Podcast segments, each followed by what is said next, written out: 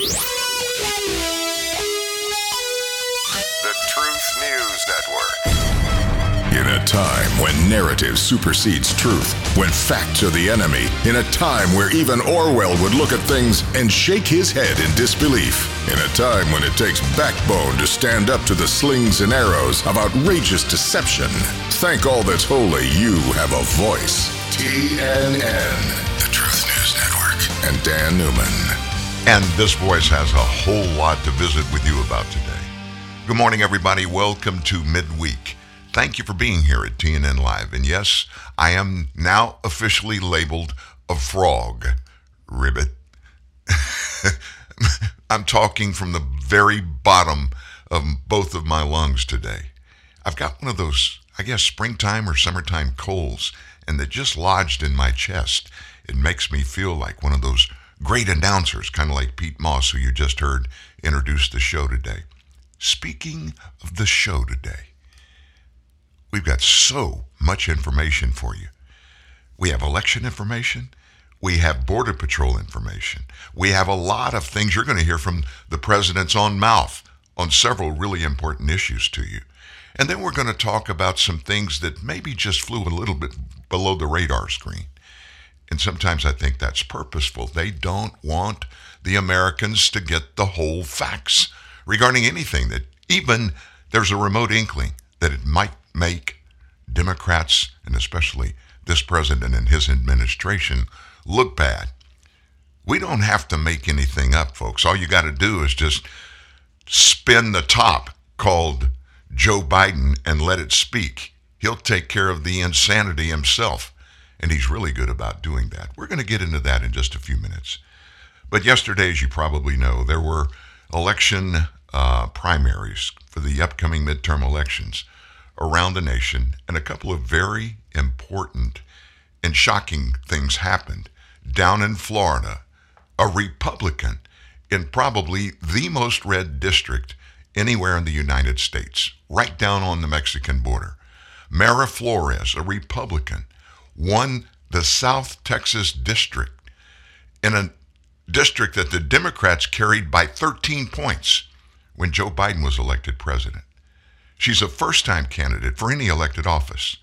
She won the special election in Texas's 34th district to complete the term of former Democrat Representative Filemon Vela, who resigned in March. With more than 70% of the votes counted late last night, she held 51% support and Democrat Dan Sanchez got 43.5%. So despite the the presence of two other candidates on the ballot, one Democrat and one Republican, Flores was able to avoid a runoff by getting 51% of the vote.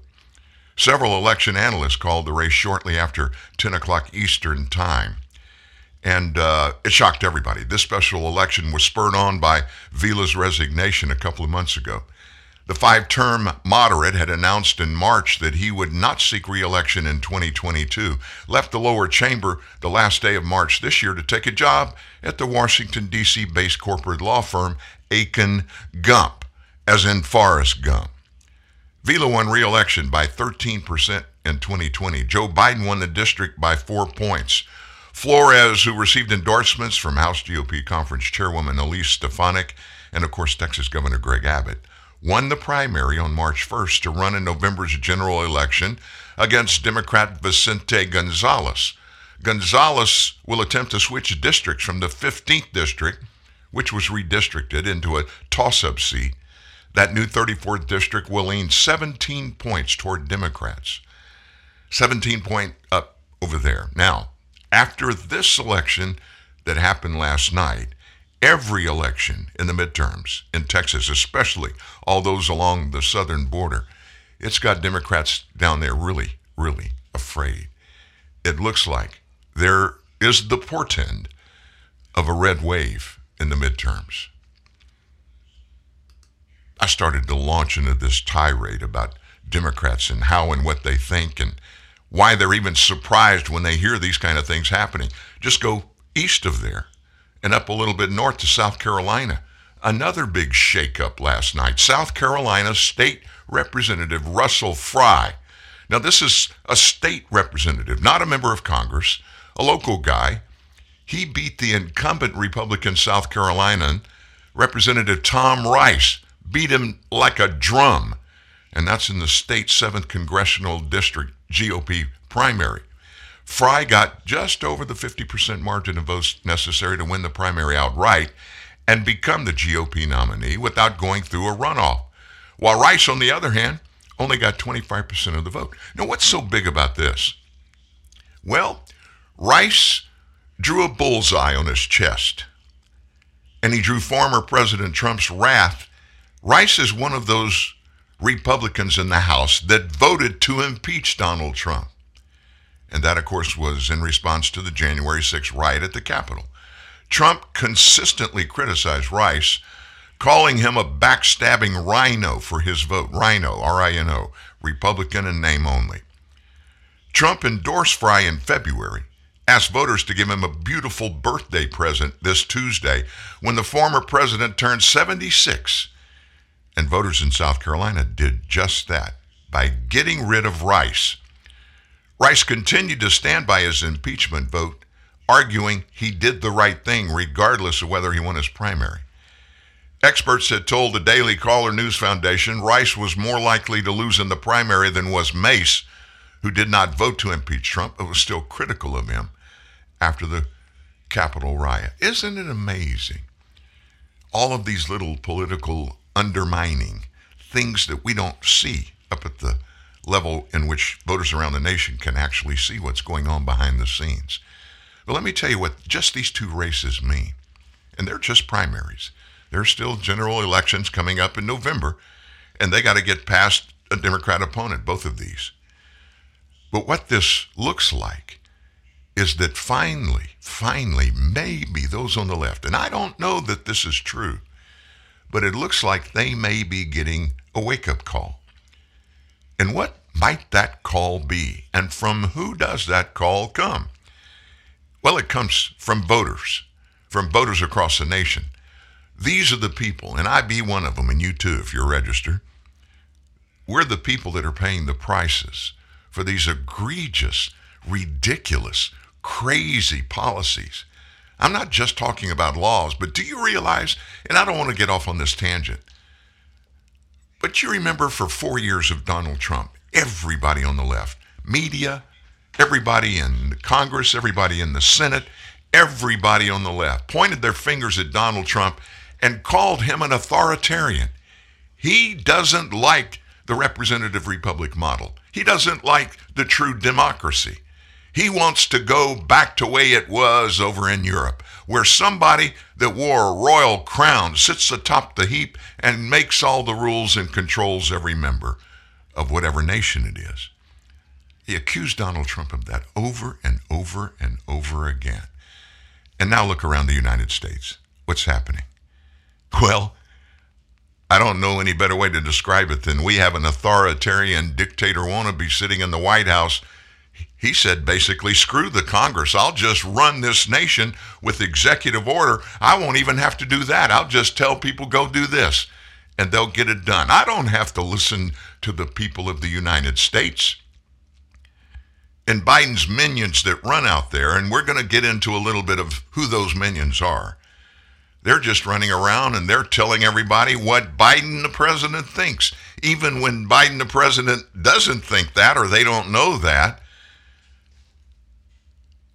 I think it's becoming more and more obvious, too, every day, that Joe Biden is not governing in a vacuum.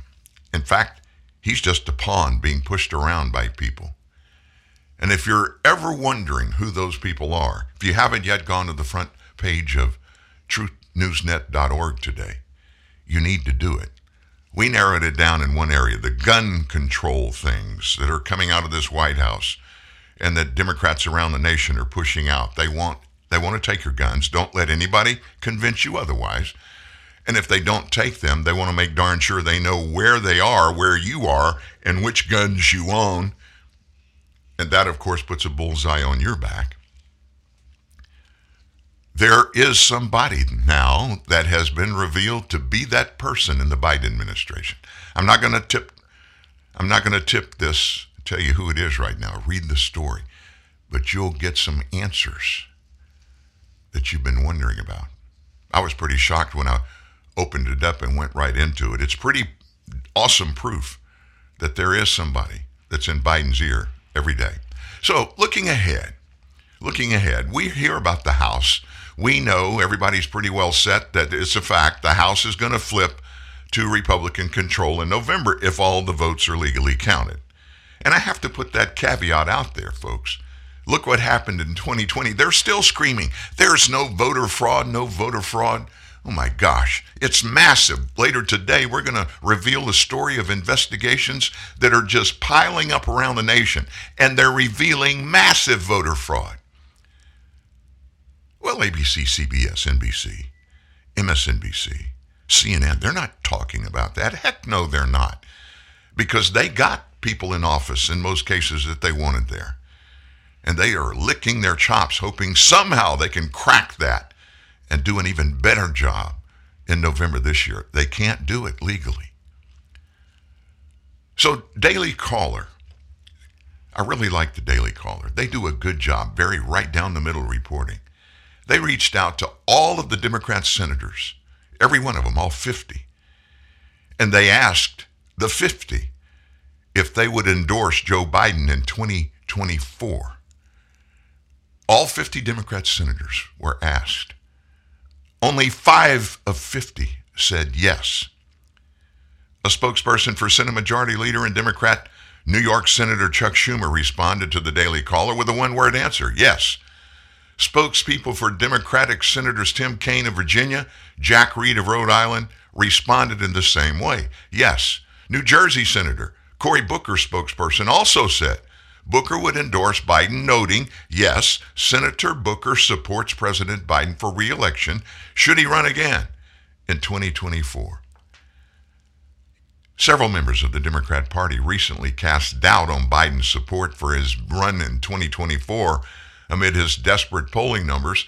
This week, Democrat New York Rep AOC, Alexandria Ocasio Cortez, refused to answer if she will endorse Biden in 2024 if he runs. She said, We'll take a look at it when the time comes. Democrat Party officials and voters also talked about the poor state of the country, Biden's age, as reason they are a little hesitant to be fully behind Biden in an article from the New York Times. Delaware Senator Chris Coons, Democrat, he's one of Joe Biden's closest friends.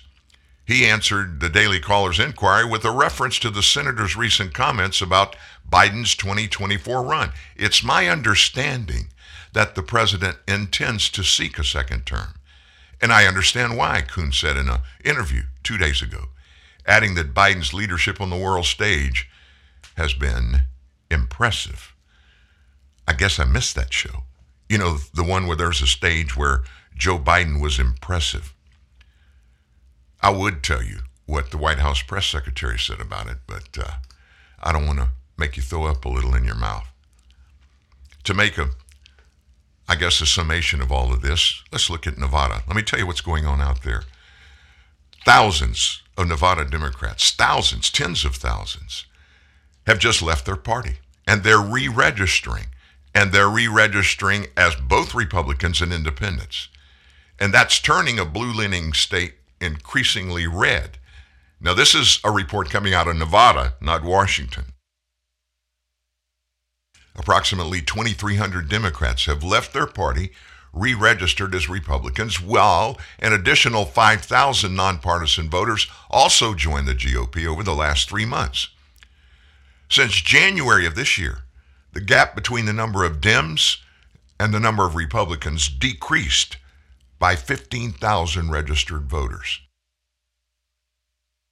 The number is now 50,000, according to the Nevada Secretary of State. President Biden won Nevada during the 2020 presidential election by about 33,000 votes. However, Trump was able to increase the number of votes he received in the state's most populous counties when compared to the 2016 election. If that trend continues, and it continues to go in the GOP's favor, Biden's lead would be cut in half. Nevada would then be a toss up for the first time since 2004. Back in 2020 in October, the gap between registered Republicans and Democrats was about 90,000 voters. As of May last month, the gap has dropped to less than 60,000 voters, falling fast as more Nevadans unregister from the Democrat Party.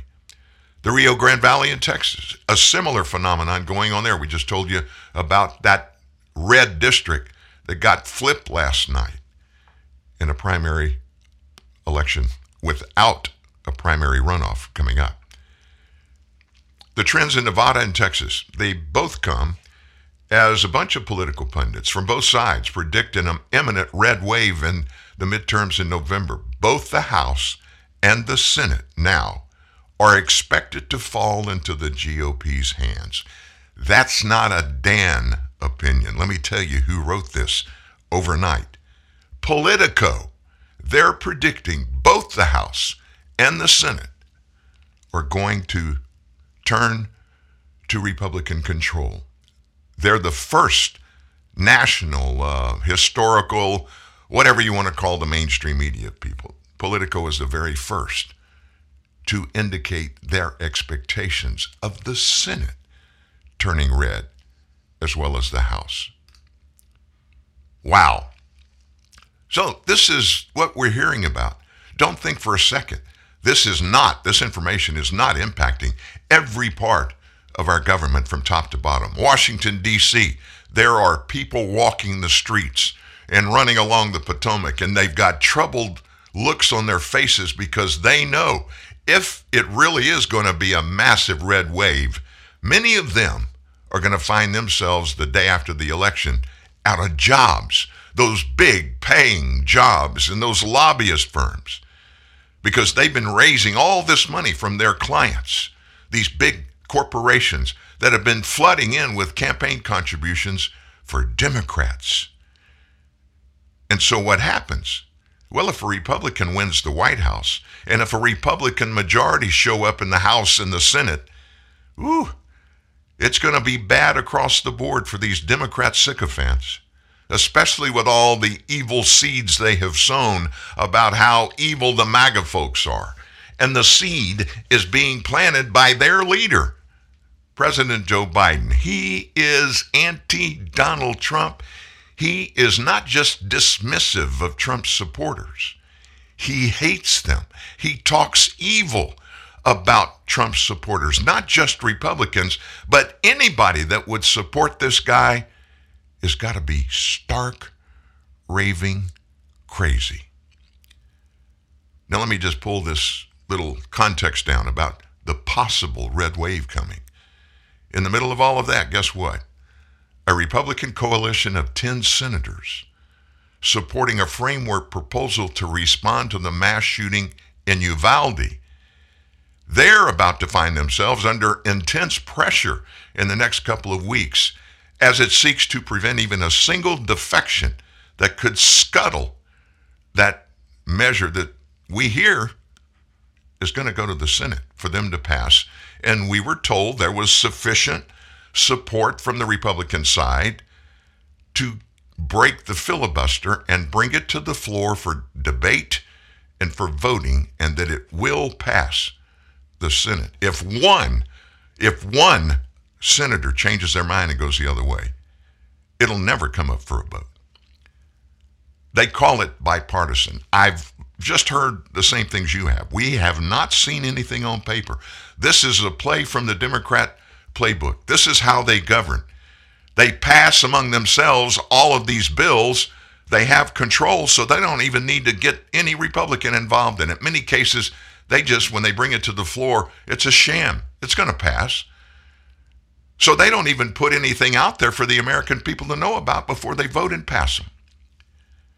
A big question is how hard the National Rifle Association and even some other gun rights groups are going to lobby against the legislation and whether they'll downgrade the ratings of Republican senators who vote for it. Now, what does that mean if they downgrade the ratings?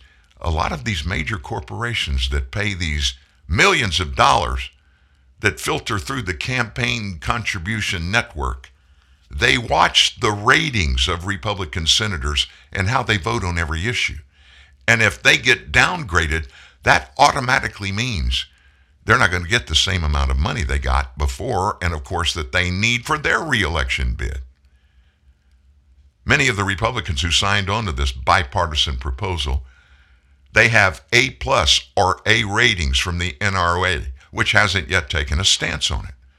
John Cornyn of Texas, he's the lead Republican negotiator. I like Senator Corn, Cornyn a lot, but I think he's way, way off on this one. He said Monday that the NRA has pledged to stay neutral until the legislative text of the bill is unveiled. Novel idea. Hey, why don't we wait until we can read the bill and see what's in it before we even talk about voting on it? NRA said, We'll make our position known when the full text of the bill is available. The NRA will continue, their spokesperson said, to oppose any effort to insert gun control policies, initiatives that override constitutional due process protections, and efforts to deprive law abiding citizens of their fundamental right to protect themselves and their loved ones into this or any other legislation. Now, Senator Cornyn, very soft spoken guy, he expressed hope the Republican coalition is going to remain intact, no matter what kind of pushback it gets from outside groups. We want broad support from anybody who will give it, because that will help us build the vote. But I don't think any single organization will control the outcome. So, who are these guys that are saying we're in? Well, in addition to Cornyn, GOP Senators Thom Tillis, who's about to leave, Thom Tillis, Roy Blunt, Rob Portman, Lindsey Graham, Richard Burr, Pat Toomey, Susan Collins, Mitt Romney, and Bill Cassidy from right here in Louisiana. They've all endorsed this quote unquote bipartisan framework.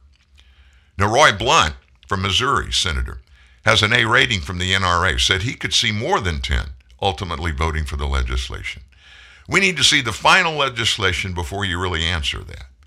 But I think there'll be more than 10, he said. Four of those signatories, Blunt, Burr, Portman, and Toomey, plan to retire at the end of the year. Hey, doesn't that tell you something? Four of these guys, four of the 10, 40% of the 10 Republicans that said, hey, we're going to support this gun deal that has been supposedly put together in a bipartisan way. You need to understand one thing. Anytime you're hearing stuff like this, if you don't hear anything in the show today other than this, grab this. Anytime Chuck Schumer majority leader in the Senate from New York, been around, he's a lifer. Anytime he supports a bill, you can bet it is not bipartisan or he would be out. If his hand is on this, which it is, it will not be bipartisan, real bipartisan. There may be some GOP members that come over to their side and agree with them, but that doesn't. This is what just kills me. The definition of bipartisanship, Nancy Pelosi has changed the definition of it. Bipartisanship was designed and it was meant to get people with differing opinions together to discuss legitimately, talk, debate, try to pull people on the other side to their side, convince them with facts. When things started to happen during the Trump administration, where Republicans began to vote on Republican things and Democrats always still voted on Democrat things, they couldn't get the American public to understand that Democrat policies weren't being supported. So here's the way they looked at it. If they introduced something to be discussed, debated, go to committee to just ferret out all the details, if they got one Republican to agree with the Democrat side, they would come out and scream it to the four corners of the earth. We have a bipartisan bill. Didn't matter if it was just one GOP member that would support it. This Senate bill is not bipartisan. What's in it? Congressman Mike Johnson told me last week He's going to do his darndest to get the, the bill in front of him, the measures in front of him, at least in bullet point format in detail, so he could reach out to you on this show. Hopefully, before the end of the week, he's going to be able to do that. And I asked him, What do you think? Is it going to be good or bad? And he said, I doubt there's going to be anything in it that we like. Facts are facts, right? Facts are facts. Let me tell you, I'm just going to wrap up the gun thing. I've always maintained we don't need new legislation on any issue at all. I don't care what it is. Unless we are doing the darndest best job that we can in enforcing any previous law that has been in place regarding the same issue. Gun control. 600 federal bills, laws regarding gun control. That doesn't count the state and local gun laws there are around the nation 600 federal laws. And they want us, the very few little details they gave us on this proposal, this bipartisan Senate bill, it involves spending a bunch of money. We're going to spend a bunch of money on mental health issues. We're going to do this. We're going to pay for this. We're going to teach this. I get all that. But how can the American people trust you? How can we believe you're going to do what you said when you're not enforcing current laws? Let me give you just one example. Tell you about Dontray Mills. Ever heard the name? Dontray, D O N T R A Y. Dontray Mills. He got busted regarding gun stuff. He bought 27 guns and he used a false ID to buy all 27. And then he sold those guns to convicted felons. Now, think about that. We've told you this all along. The background checks that the ATF are doing now, every time a, a, gun is purchased legally at any of the stores, any of the sporting goods stores, the big box stores like Dick's Sporting Goods, Academy, any of those operations, if you walk in and want to buy a, a gun, you can go through the exam at the counter and learn everything you can and negotiate on price. You can't buy it unless they send in a background check form to the ATF, and the ATF does preliminary research and they approve you. You can't get it. This guy, he didn't have a bad background, but he's involved in illegal activity with those who are illegal. Like the majority of the people that shoot others and the bloodbath that happens every week and has for years in Cook County. Chicago. Same kind of stuff happens. This guy sold 27 guns to felons, convicted felons. Dontray Mills, you know what? He is free right now. After he was charged with 55 counts of federal gun trafficking crimes, Obama and Biden's Department of Justice, they negotiated a plea bargain in exchange for a guilty plea on one single charge, charged with 55 counts. They plea dealed on one charge. He got probation. He's never spent a day in jail. Now, what's the big picture of this? Where did those 27 guns go? Who got them? Who did he sell those guns to? Obviously, those people weren't interested in going to Dick's or Academy and buying a gun legally because they couldn't pass background. So they used Dontray Mills. He had a clean record. he doesn't now, but I'm going to tell you what, his mama is excited because he walks the streets a free man.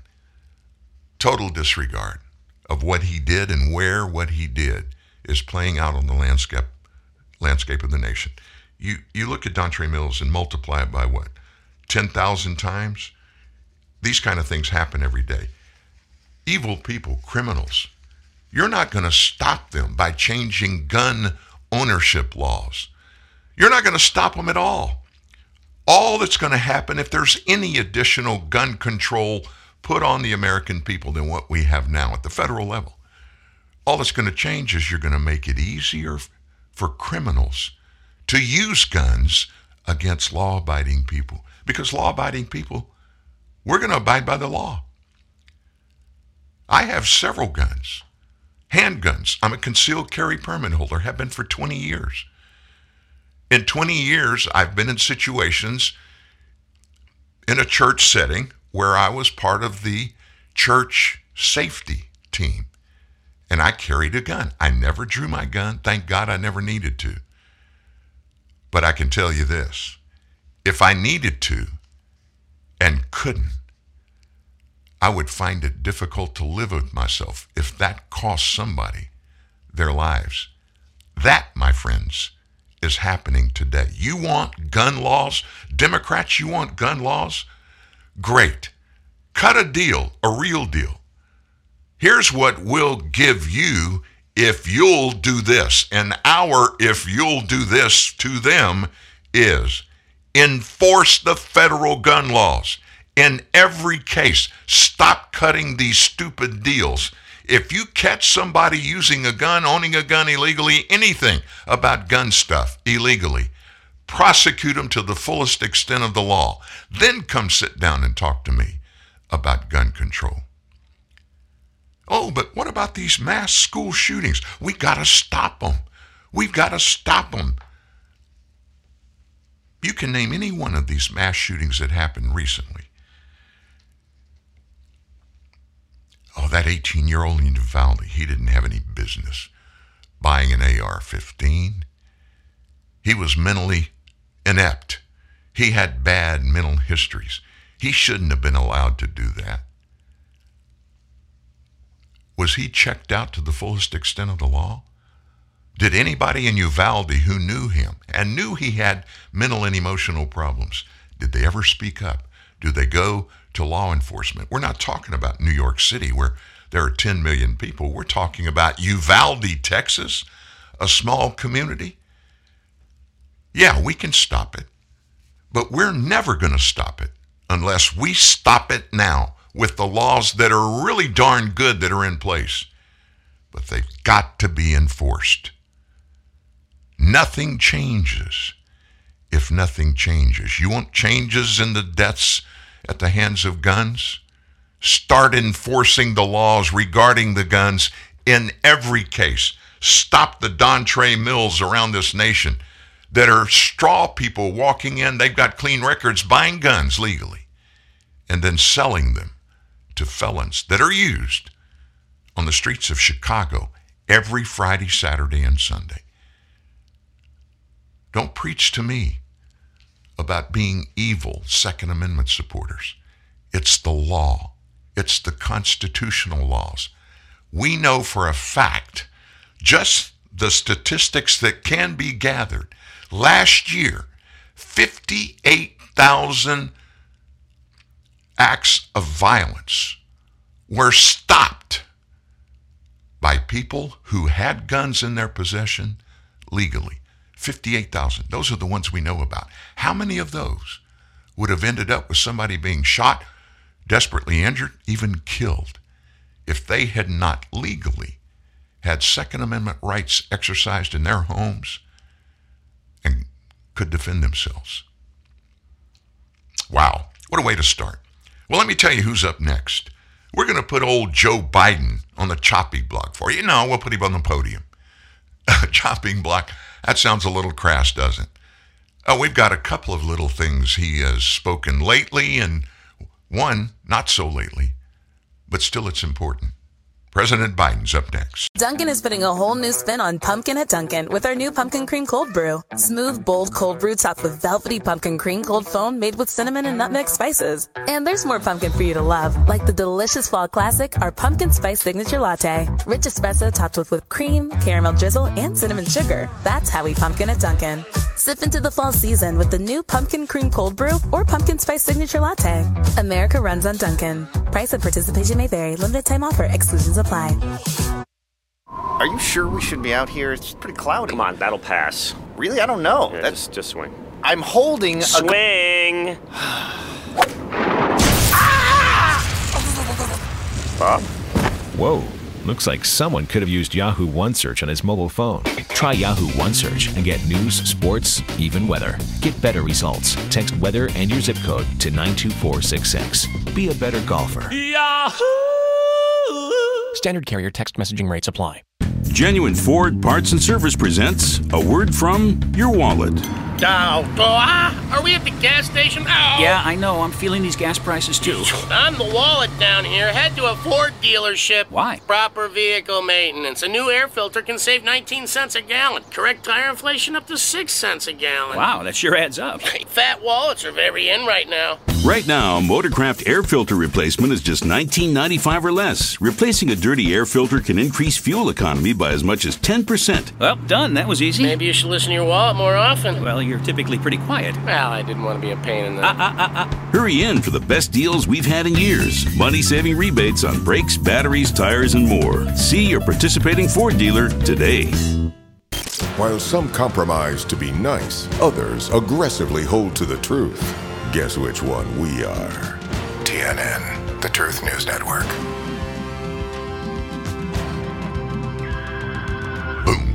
I like that. Well, let me drop a little truth on you here. And for those of you that are listening, and I just happen to look over and see some of the IP addresses in the towns and cities around North America that you're listening from, if you know me, I'm going to shock you. In the break, guess what I did? I took a swig of wild turkey that's infused with wild honeybees. Honey. I can tell you this much I'm not a drinker. I'm not. But whenever I get one of these chest things and I can just let a little of that run down the back of my throat, it's like the warmth of Jesus just flooding into my throat and uh, it makes it easier to talk. Wild turkey infused with wild honey, wild bee honey. You need to write that down. Keep a bottle handy. Uh, we've we've got a bottle of it, and uh, it was given to us by friends in Tulsa. I want to say 10 years ago. And there's still a bunch of it left. So if you need some and you're in the area code or in this way, give me a call if you can't find it. But honestly, it really, really works. Now, what about President Biden? I went into the break telling you he's up next. We're going to let you listen to him in just a second. But here's the subject. You remember when those Border Patrol agents, when all those Haitian refugees flooded in and were living under the bridge in Del Rio? Remember that? Thousands of them. And several Border Patrol agents were riding horses and they were trying to do crowd control and keeping these Haitian people in the right spots where they were supposed to be. You remember that story? The video came out that was shot and it showed these guys whirling the reins of their horses on horseback. And it appeared, it looked like, and some people could conclude that they may have been using these uh, reins as whips on these illegal immigrants.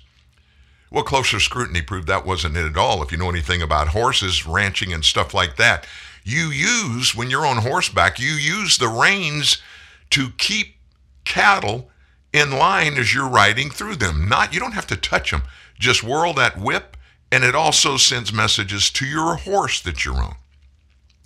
Well, it came out when that happened, and it was proven they didn't do anything wrong, these Border Patrol agents. Well, guess what's going on now?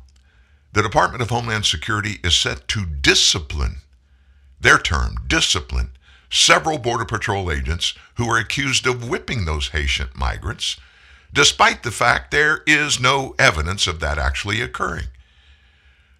Fox's Bill Melugin's down there, he reported last night that per federal sources, DHS is about to discipline multiple horseback patrol agents who are accused of whipping Haitian migrants in Del Rio last summer. I'm told DHS will imminently allege, listen to their charges they're going to bring, for administrative violations, and that the agents will be able to respond. Melugin said the feds said the announcement is expected to come down any day now. It's unclear what administrative violations the BP agents are going to be accused of, but they're not being accused of any criminal conduct. So, my question is why the heck are you doing this? Why are you even doing it if there's not going to be any criminal violation alleged in your reasoning for doing it? That just doesn't make sense. Well, let me tell you why they're doing it. No, even better than that. Listen to Joe Biden tell you why this is happening. Thank you, Mr. President. You said on the campaign trail that you were going to restore the moral standing of the U.S., that you were going to immediately end Trump's assault on the dignity of immigrant communities. Given what we saw at the border this week, have you failed in that promise? And this is happening under your watch. Do you take responsibility for the chaos that's unfolding? Of course, I take responsibility. I'm president, but it was horrible what to see, as you saw.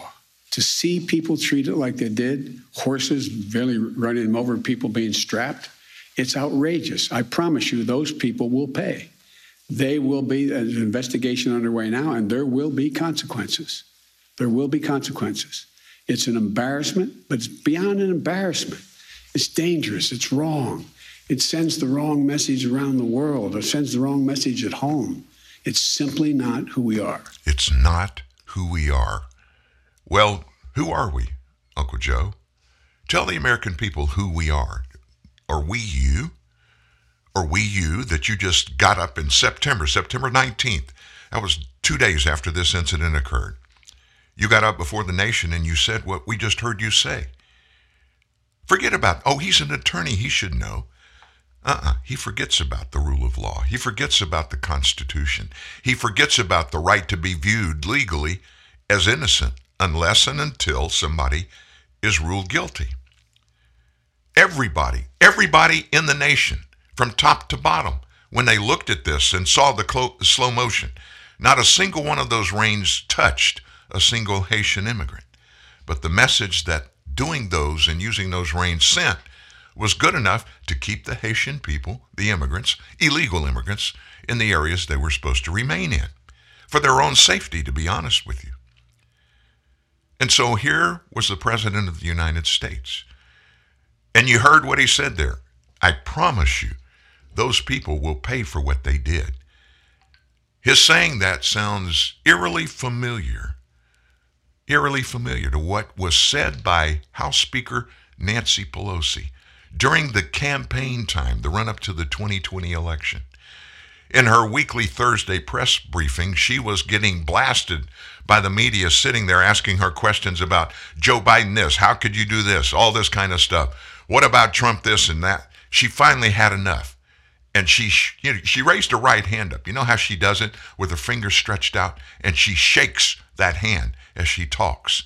And it was like she held her hand up shaking it and said, she didn't say this, but it was like, "Hold on, stupid. Listen to what I'm about to tell you."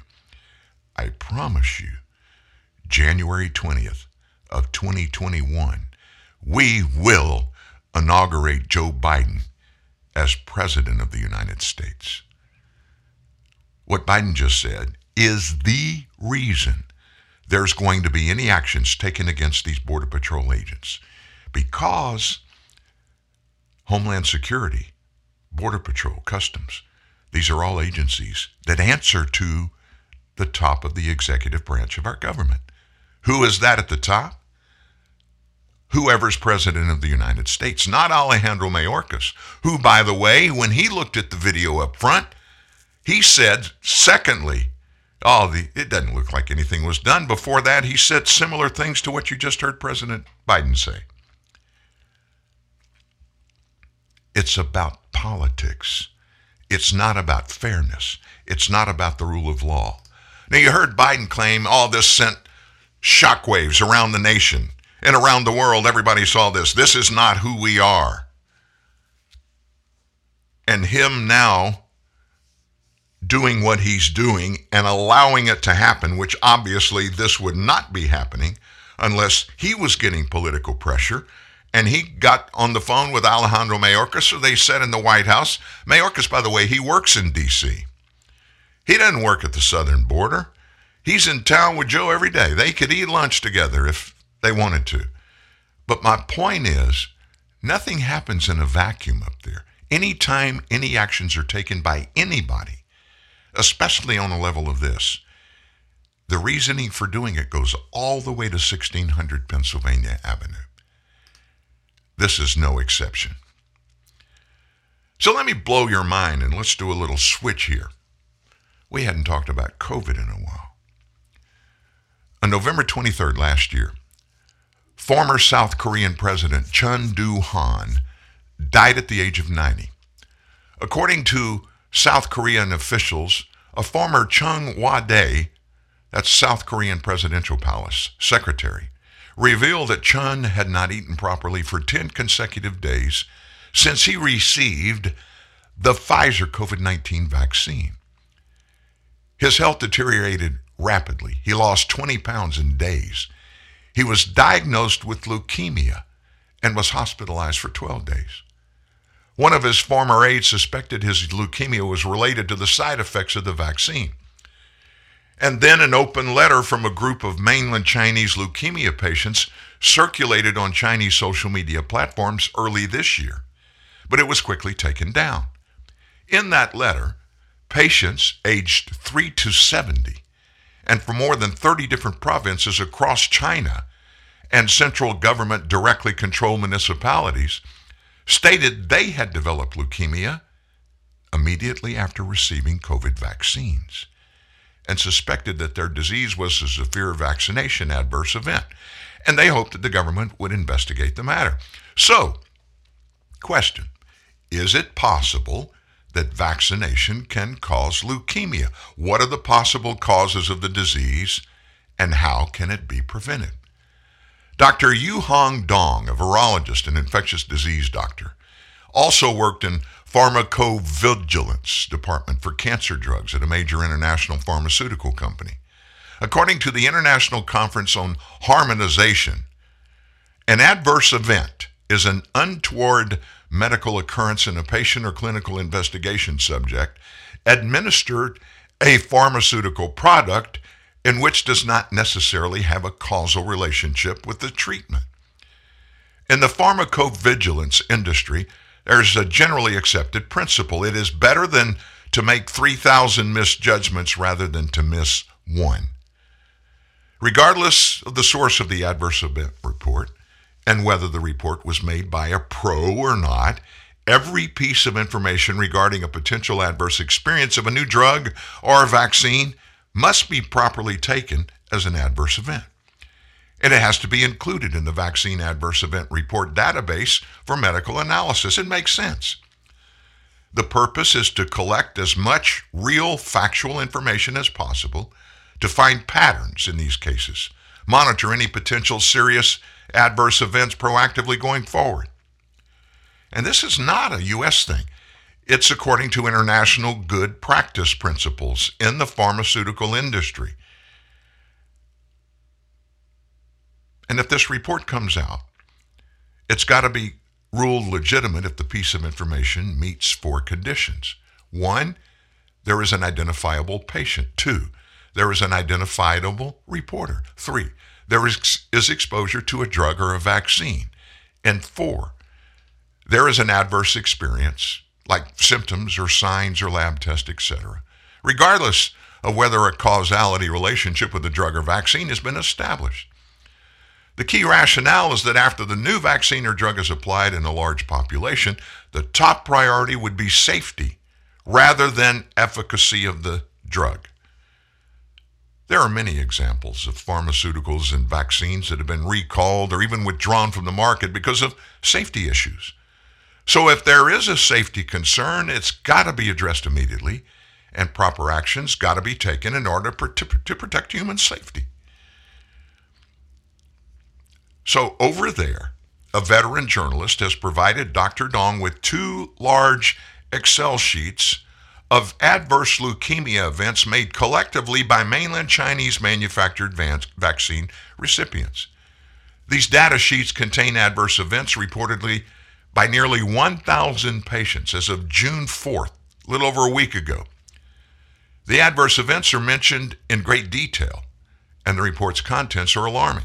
Due to time constraints, we're not going to look at them all, but we have looked in on about 235 valid cases.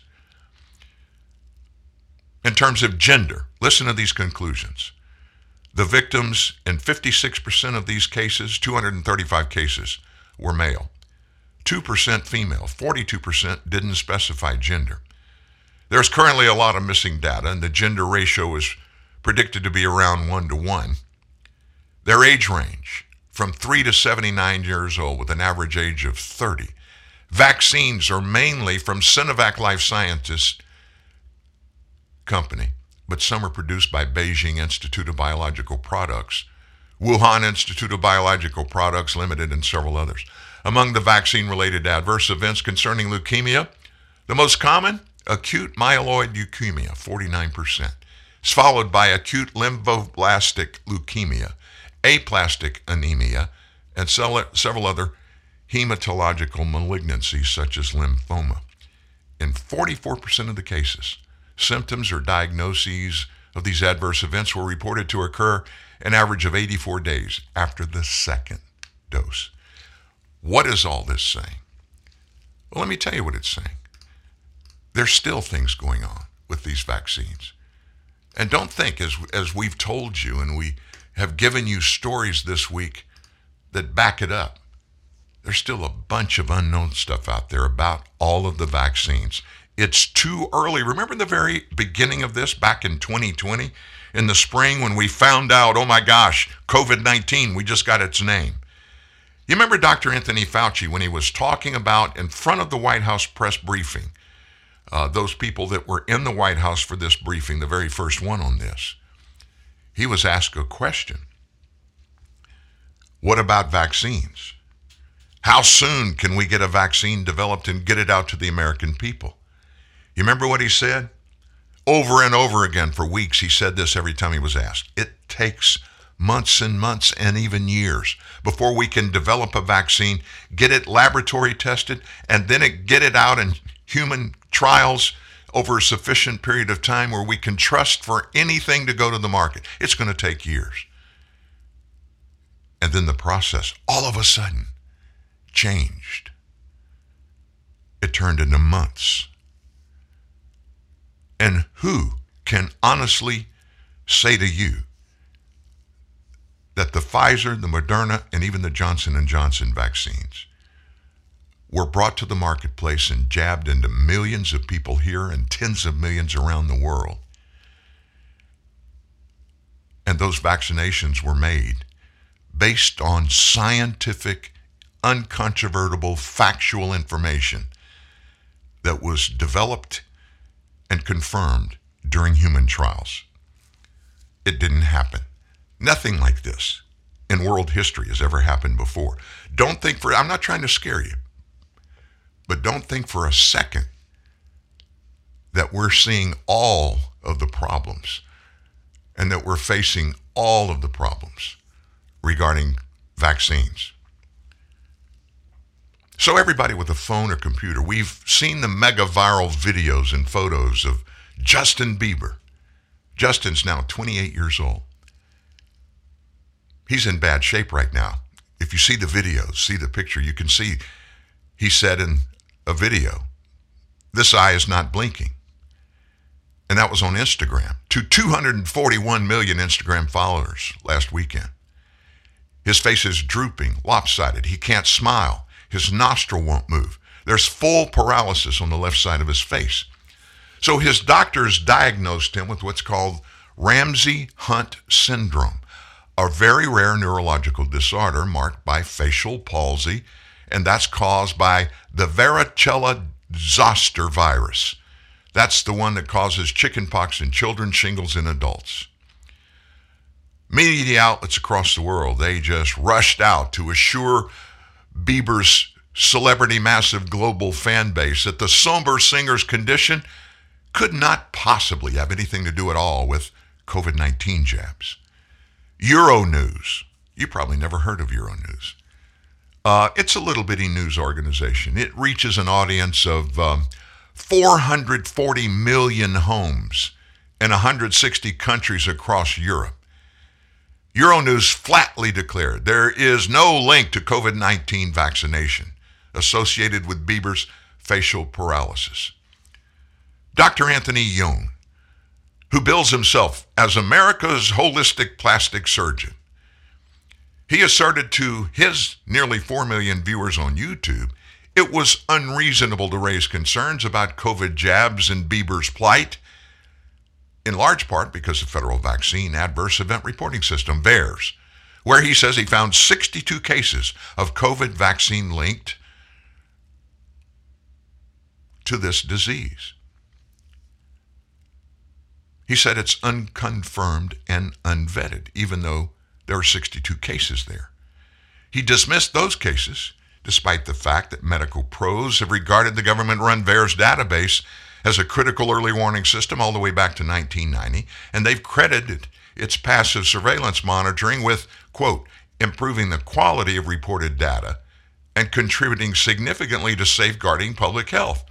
As a research team noted in the peer reviewed journal Pediatric Annals, quote, the investigation that resulted in the voluntary withdrawal of rotavirus vaccine was triggered by nine reports to VAERS of intussusception, eight of which had occurred within one week of the first dose of this vaccine. So when I read this story yesterday, I had a takeaway from what I just shared with you. This guy, Dr. Youn, he's an internet doctor. He does boob jobs for a living. He's no more qualified than you or me to analyze the science on this, no matter how many degrees he lists after his name or how many views his videos rack up. Those medical experts at Rolling Stone, they sneered at anti vaxxers for flipping out over Bieber's facial paralysis and relied on an expert who cited, quote, significant life stressors, such as a divorce or a move, as a more plausible cause of the pop star's illness than anything related to COVID 19 shots. Left wing Salon similarly seized on the story. They painted COVID 19 vax critics as conspiracy spreaders. HITC, which is a popular gaming, sports, and movie website, proclaimed that any link between Ramsay Hunt syndrome and COVID 19 shots had already been debunked. The rumors are false. Its reporter asserted because there has been no clear evidence of vaccine induced RHS. The truth is, and I'm, I'm going to be completely honest, nobody knows for sure. Anyone who makes any definitive declaration one way or the other is lying, ignorant, politically motivated, paid off, or some combination of those things. And it doesn't help that Bieber won't be straightforward about whether he has been vaccinated for COVID 19, which vaccines he has received, and how many, if any, boosters he received and when. So let me tell you what we do know. We do know that Bieber's concert team implemented a vaccine requirement for anybody that went to a concert. Bieber reportedly tested positive for COVID 19 in February. Bieber's young and otherwise very healthy and attractive wife, Hailey, she suffered a mini stroke when a blood clot traveled to her brain. Blood clots are rare, but a real side effect of COVID 19 vaccinations. That is a fact. And researchers have been documenting a small but a real number of incidents of Ramsay Hunt syndrome as a possible result of either COVID 19 vaccination or coexistence with COVID 19 infection.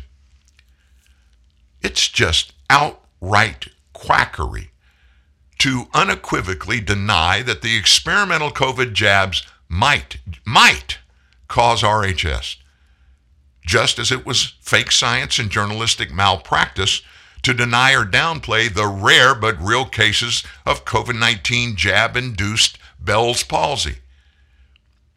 And when that first came out, oh, my vaccination caused my Bell's palsy, and the reports started pouring in, everybody laughed. And they all said the same things that we just gave you from these so called integrous journalistic outlets.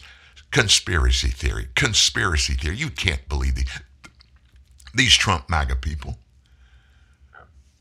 The truth is, a research team reported in the Journal of Neurology last November that varicella zoster virus, VZV, induced neurological diseases like RHS might be a possible event triggered by COVID 19 vaccination.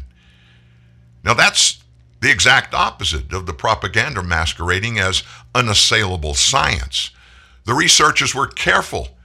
They emphasized the benefits of COVID jabs because, well, we know what happens to anybody who dares challenge Big Pharma orthodoxy. But despite that big, big pressure, The researchers urged more and continued study of the potential association between COVID 19 jabs and VZV reactivation and recommended that clinicians rapidly start specific antiviral treatment for patients who suffer neurological impairment after they get vaxxed. Misinformation is misinformation. They want you to miss. Disinformation is truth that they dismiss. Now, does this in any way verify the validity of possible Ramsay Hunt syndrome being Justin Bieber's, Bieber's problem? Justin Bieber, Justin Bieber's problem. We don't know. That's the only answer that is credible.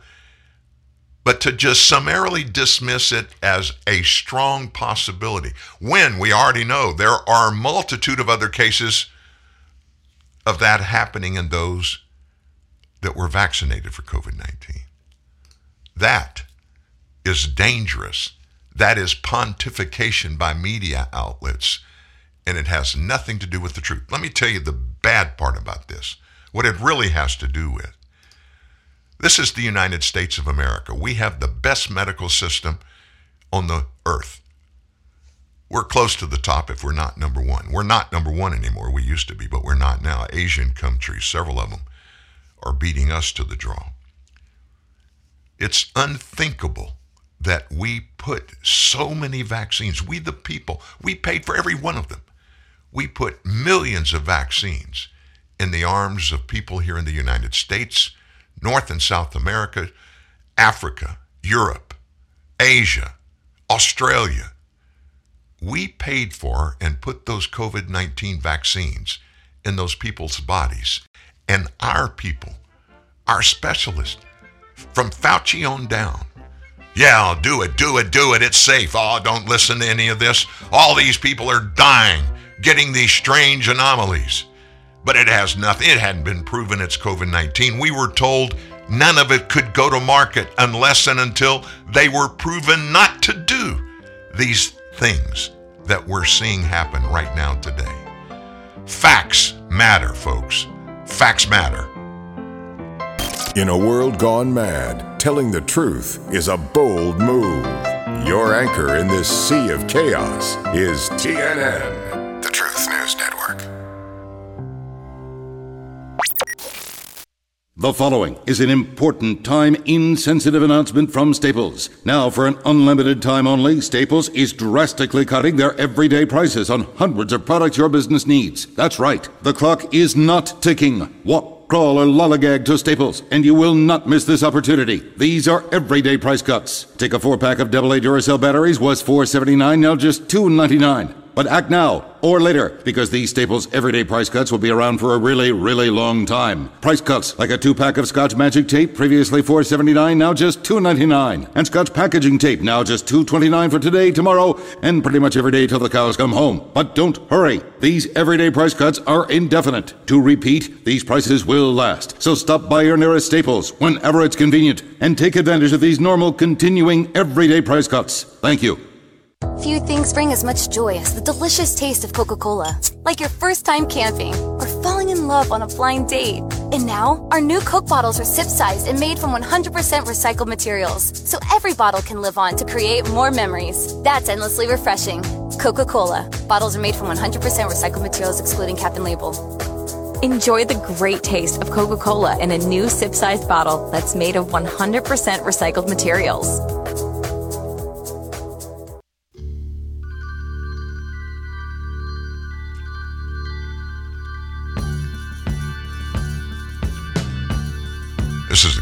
Music to start the stories that we're talking about today. Sounds kind of sinister.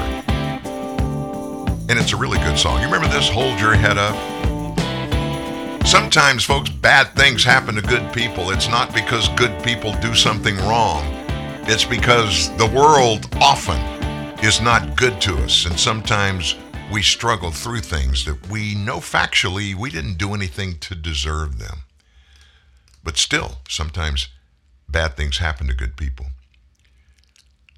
I don't want to miss anything today. I want to make sure that we get it all. Joe Biden spoke to the AFL CIO in Philadelphia. I'm sure you saw it yesterday. And he was just downright nasty. Now, let me just say this he speaks and has for a lot of years, every year at the AFL CIO national annual event. And that's exactly what he did. We clipped just a little bit the pertinent things out of his speech in Philadelphia yesterday that I wanted you to hear. Here he is walking down the steps of Air Force One, and for some reason he's opting to wear a mask outdoors with no one else near him. But wait for it, as soon as he reaches people and gets close enough to shake their hands, the mask comes off. You're traveling through another dimension. Because think about it yellow school buses are our nation's largest form of mass transit. How about that? Every day. So, yes, and let's applaud because it gets them where they need to go. Your next stop, the Twilight Zone. if your child rides the bus half an hour to school and half an hour back every day from the first day of kindergarten to high school graduation, they will experience the equivalent of 90 full days of exposure to diesel exhaust. And these fumes do not just threaten the health of our children, they also threaten the future of our planet. So, one minute she's laughing madly about school buses, and literally the next minute she is telling her bewildered audience that the buses are killing the children and the earth. So there you go. We've got the President of the United States, the Vice President of the United States, and you heard them there. Some of the stupidest, most unattached truths that we're hearing come out of this trio at the top. It is not two people, Joe Biden and Kamala Harris. I promise you, there's a third. Not going to get into that right now. That's the opening for you to hear President Biden at the AFL CIO convention. Jobs are back, but prices are still too high. COVID is down, but gas prices are up. Our work isn't done. But here's the deal America still has a choice to make a choice between a government by the few, for the few, or a government for all of us. My plan is simple. First, I'm doing everything in my power to blunt Putin's gas price hike. Just since he invaded Ukraine, it's gone up a dollar seventy-four a gallon because of nothing else but that. All I'm asking is for the largest corporations and the wealthiest Americans to begin to pay their fair share in taxes.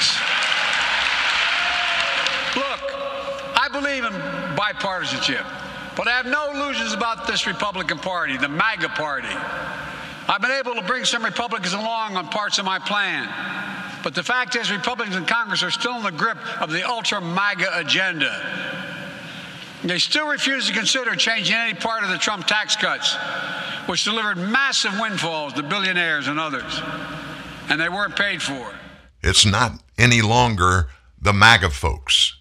It's the ultra MAGA folks. Now, I wanted you to hear him in front of somebody I call his crowd. Why? Well, it's obvious. Remember, he, he told us during the campaign, I'm going to unite the nation. I'm going to put it back together. Donald Trump slid it right down the middle. I'm not going to do that. I'm not going to govern that way. Well, he was honest.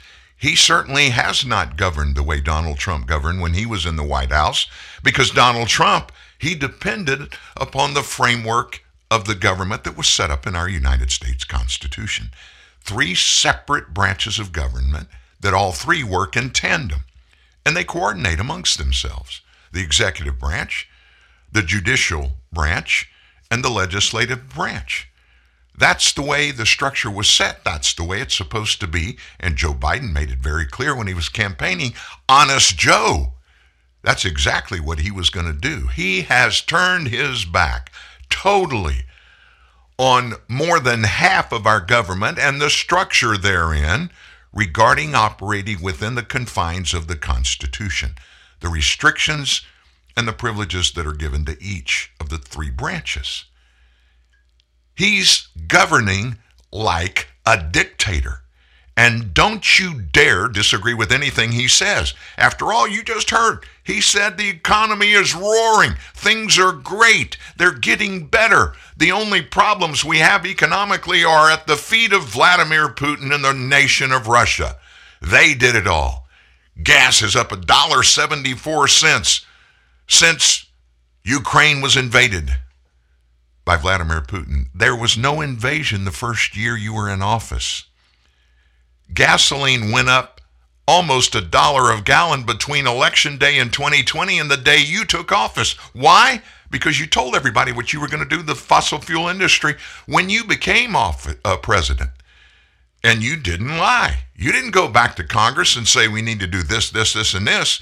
You pulled out the pile of executive orders in the Oval Office and began to sign them, summarily and independently destroying the fossil fuel industry. And about 30, 40% of Americans agree with you, and they've bought into your Green New Deal climate change stuff that's not based on any factual information and certainly not based on any logistical way to do any transition away from any fuel entity to another. After so many years, this has been happening around the world. This is not just exclusive to the United States. Everybody has developed a way to maximize their energy production so they can if at all possible, run independently, not being reliable on other nations for their energy sources. That makes common sense. So, what is Joe saying by what he's doing? Not by what he's actually saying, by what he's doing. He's saying, I know more than any other person on the planet about energy. And I know fossil fuels are destroying the globe, everything in it everybody in it. You heard Kamala Harris talking about the evils of school buses. Kids having to ride these buses throughout their entire educational careers, and they're being exposed every day to the evils of the fossil fuel industry. I can't wait for the first commercial jet aircraft that makes a trek from Los Angeles to Hawaii going and flying on solar energy. a battery powered 747. It can happen. Now, when I say it can happen, here's what I'm really saying there is no technology that's developed yet that could possibly make that even a remote possibility. Does that mean it may never happen? No, it doesn't mean that at all. Don't ever say our technology can't do anything, develop anything. Because if you look over your shoulder, at least in the live time that you've had breathing, look at all of the technological improvements that have been made in your lives and mine. I remember I had a bright orange Mercedes 300 diesel, a four door sedan back in 1980, 81, 82. I forget when it was, but around that time. And I got one of the first phones to go in a car in Northwest Louisiana. It was one that it wasn't a cell phone per se. It was a, a telephone set with a big antenna. And the telephone set, I could dial a number, but it went to a switchboard, and that was a shortwave radio entity that would then transfer my telephone call, which wasn't a telephone call, to a real telephone. You follow that? That was so massively technologically improved the way we could communicate mobile telephone communication. And today, I don't have the most recent Apple iPhone, but I have an iPhone. I have an 11 Pro, I think. And I talk to people all the time, all around the world. and I don't even think anything about it.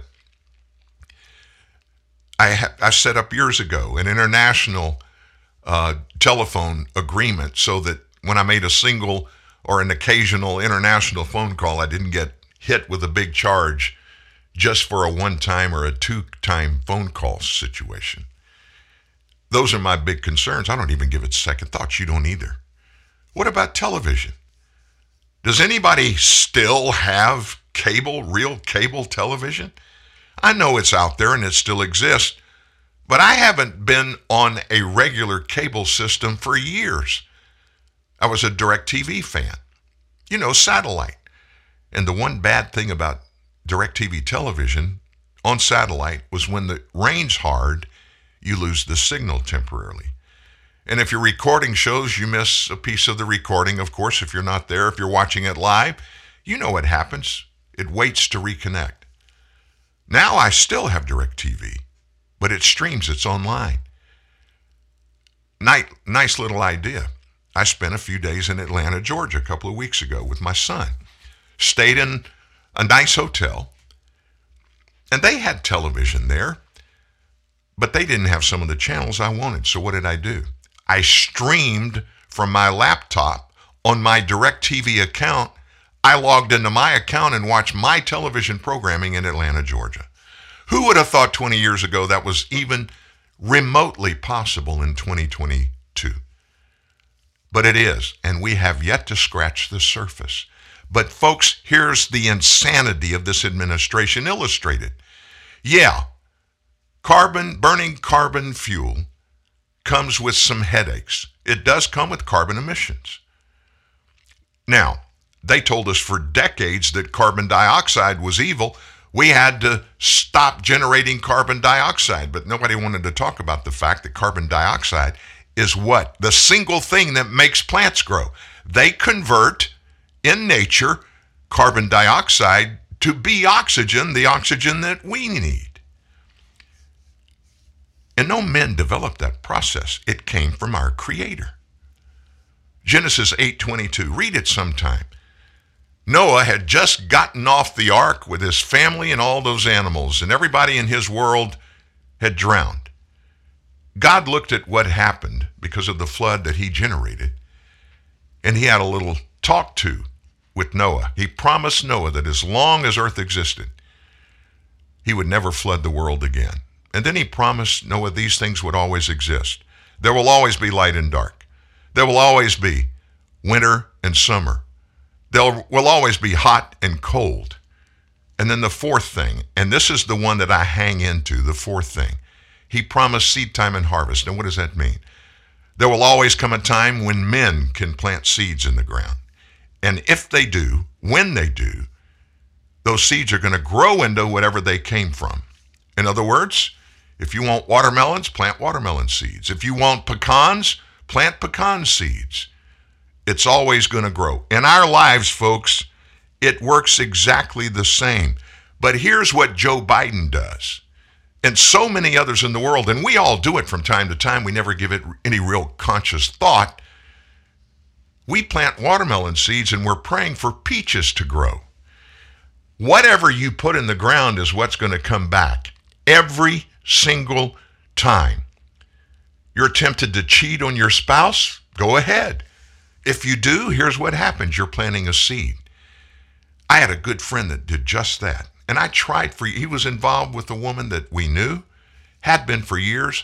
He had an amazing family, great wife, two children. Children have grown up, they're amazing citizens. And I confronted him with it one time and I said, Hey, look, buddy, don't you understand that this this is a seed that you've sown? And you're going to pay a price for it. And here's what he told me. I know, I know. I'm a Christian. I understand reap and sow, and I know I'm going to pray for, uh, pay a price for this at some point. Maybe I'll have a bad year in business or whatever. And I shook my head and say, No, you don't plant peaches, peach seeds, and plan on pecans to grow. It doesn't happen that way. Sure enough, his wife left him. He lost his family. And she left to do exactly what he had been doing. He reaped what he sowed. Joe Biden will reap what he sows. And everybody who supports him, and everybody that supports Donald Trump or any conservative. When we put something in the ground, when we sow seeds into whatever it is, that's always going to come back. If we do it in a bad place, in a bad way, that's the way it's going to come back. Mr. President, I'm a little guy in the northwest corner of Louisiana. And I'm saying to you, I pray for you every day, and I want you to be successful in guiding this nation.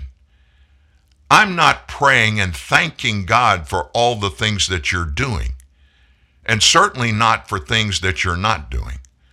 But I'm praying that He will get through to you and let you understand the things, many of the things you're doing and many of the things you're not doing, come with a price. And that you're doing that is sending the price for what you're doing or not doing along to 330 million other people in the United States. We're all out there. I want you to be sensitive. I want you to be a listener. And I want you to understand what you're doing and why you're doing it. And I want you to let everybody know you're aware of the fact that the reap and sow principle has always been in place and is today. And when it comes to climate change and fossil fuel and solar energy and electric cars and all that kind of stuff, I agree with you that it should be a good option. But certainly not today, a 100% all or nothing option. Your desolation of the fossil fuel industry has cost this nation trillions of dollars, not to mention the billions of dollars that people were making in good, high paying jobs, and they lost those the moment you started issuing those executive orders. You don't have a transition plan. The experts that came to you, like John Kerry, who flies around the world in a fossil fuel gobbler, carbon, energy, jet fuel, private jets. And then he says, I'm endowed because I am an emissary of Joe Biden, and we're going to convert this nation away from fossil fuel to clean energy. You don't have a plan. Get a plan, and then come back and show us the plan and guide us through it. But doing it, shutting the door without having another door open, is just plain stupid. And sadly for you, a huge majority of the nation understand that. Or they're not going to accept it from you. Jesse Watters, I like him a lot. Young guy at Fox News. He's kind of cocky, and I like that in anybody. But he is a very, very uh, transparent person. You always know what he's what he's saying. You know where it's coming from. He had Senator John Kennedy on a good friend of this show, John Kennedy, a senator from Louisiana. Listen to Jesse and John Kennedy talk about this whole environment of craziness in Washington, D.C. Jesse, um, in Washington, D.C., when, uh, when I feel inadequate, uh, I just look around. On, on really bad days, I see liars and frauds and meatheads in every direction. This is what President Biden's and Vice President Harris's Washington, D.C. has given the American people. Um, and bear with me. Today, Treasury Secretary Janet Yellen, who was also captain of Team Transitory Inflation, announced that she's really sorry, but inflation is not going to be transitory. It's going to be with us for a long while. Uh, in other words, uh, she does not have a solution to inflation, but she really admires the problem. In other words, get used to it. Meanwhile, her boss, President Biden, continues to campaign for more economic chaos by trying to convince us in Congress to raise taxes by $3.5 trillion by expanding an already generous welfare state and by turning cops into social workers. Meanwhile, I don't know about where you live, Jesse, but uh, in, in my state, the price of gas is so high that it would be cheaper to buy cocaine and just run everywhere.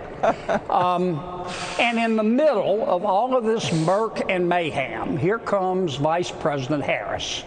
She told us today that she has had an epiphany. She has discovered the root cause of illegal immigration and what we should do about it. She wants American companies to invest $3 billion, not in America, but in Central American uh, countries many of which hate us, some of which will steal the money. So those Central American companies will be more like America, and their people won't to come won't want to come to our country. Now, this is not satire. Um, she said that.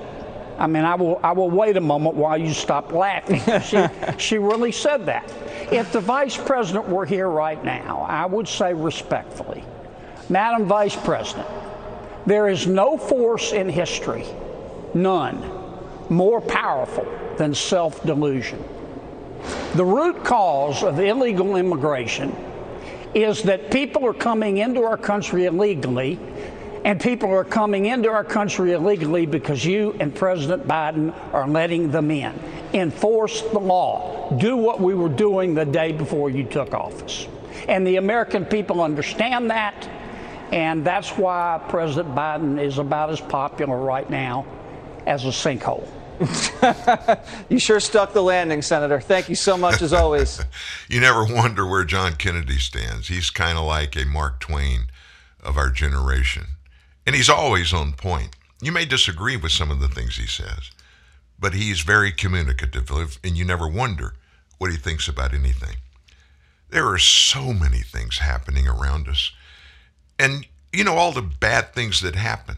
Our government that's that that get us into these things, they don't directly pay the price for it all. You and I do. This inflation thing. Have you stopped to try to wade through and understand it from top to bottom and know what it really is doing? A new term has popped up. You probably have heard people talking about it called shrinkflation. Now, what is shrinkflation? Let me tell you, you're living it. You may not even know it, but you are living it.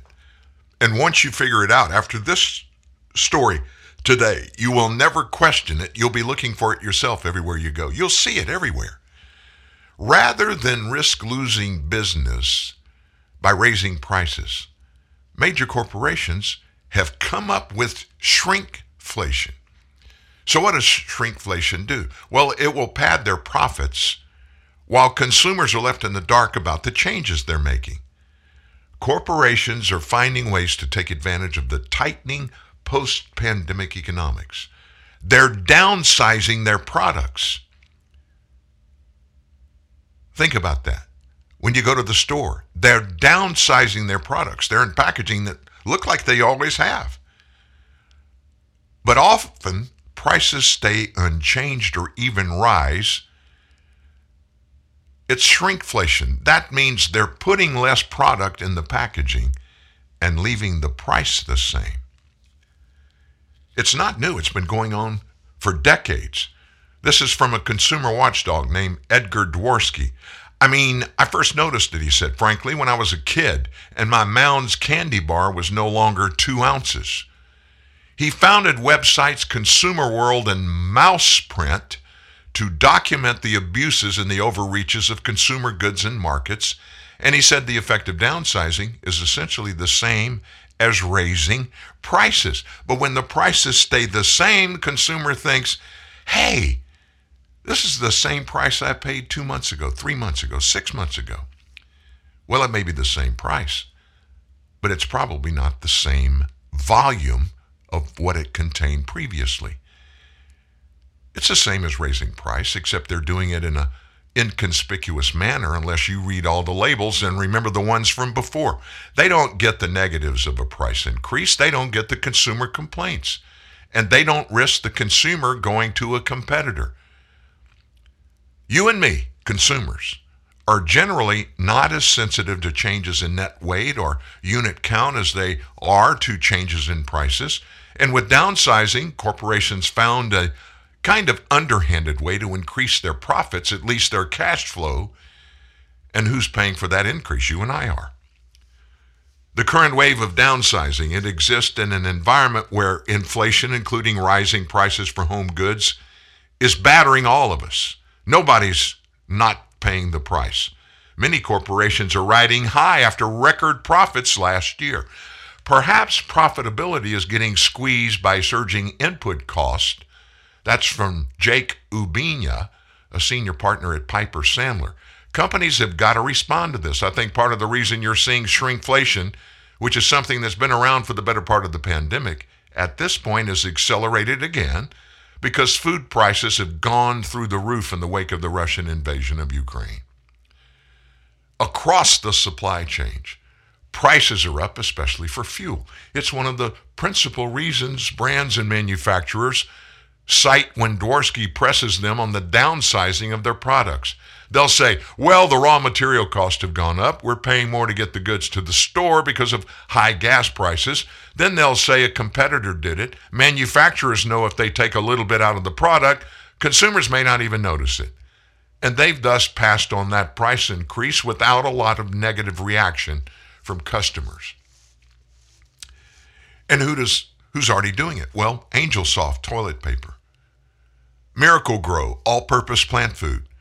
Breton crackers, Kleenex, honey bunches of oats, Haribo Gold Bears, and Arm & Hammer laundry detergent, all of which are featured in a newsletter that Dworsky puts out. Of these corporations, only Georgia Pacific, the makers of Angel Soft toilet paper, even responded to a request for comment. Their spokesman said that the changes to their product were not a result of shrinkflation and that they added more rolls to some of their packaging, reduced the suggested retail price for others. This current wave of downsize, it's probably not going to last forever, but it's going to be around for a while, and it's something that you and I need to be aware of. Now, something popped up on the radar screen, and it just grabbed me. And it's not something that just recently happened. Joe Biden went to Iowa. Now, he went to Iowa to talk to them. What is their biggest export product in Iowa? It's corn. It's corn. And they produce a lot of ethanol. Ethanol is an additive that goes into fuel, and it is able to make fuel even a little more natural. And it's an additive, but it doesn't affect the product of gasoline and diesel and what it does, but it can reduce the cost to the producer of these fuels, while at the same time they're getting it from good old Iowa. Iowans, great people. And that's a big political spot. Every presidential campaign, people, they get after it. They go to Iowa because those Iowa caucuses are there. And this is the first, the beginning of every presidential campaign cycle. This is one of the first places they go because the Iowa caucuses have always been the first place for the primary process. This slipped out about Joe Biden's trip, his recent trip to Iowa. President Biden taking aim at his own administration's plan on gas prices. The Washington Post reporting that Biden privately complained about the White House focus on ethanol and biofuels, saying it would be unproductive. This was an initiative announced during an April trip to Iowa, which he later, quote, question the value of. Joining me now, Iowa Congresswoman, House Appropriations Committee member, House Budget Committee member, Ashley Hinson. Congresswoman, what do you make of this? Well, good morning, Dagen. Uh, this is just a slap in the face to Iowa farmers who feed and fuel the world. And again, it just shows that this administration continues its war on Iowa energy and American energy. Uh, Iowa biofuels absolutely have a role to play in helping to lower the price at the pump for Americans.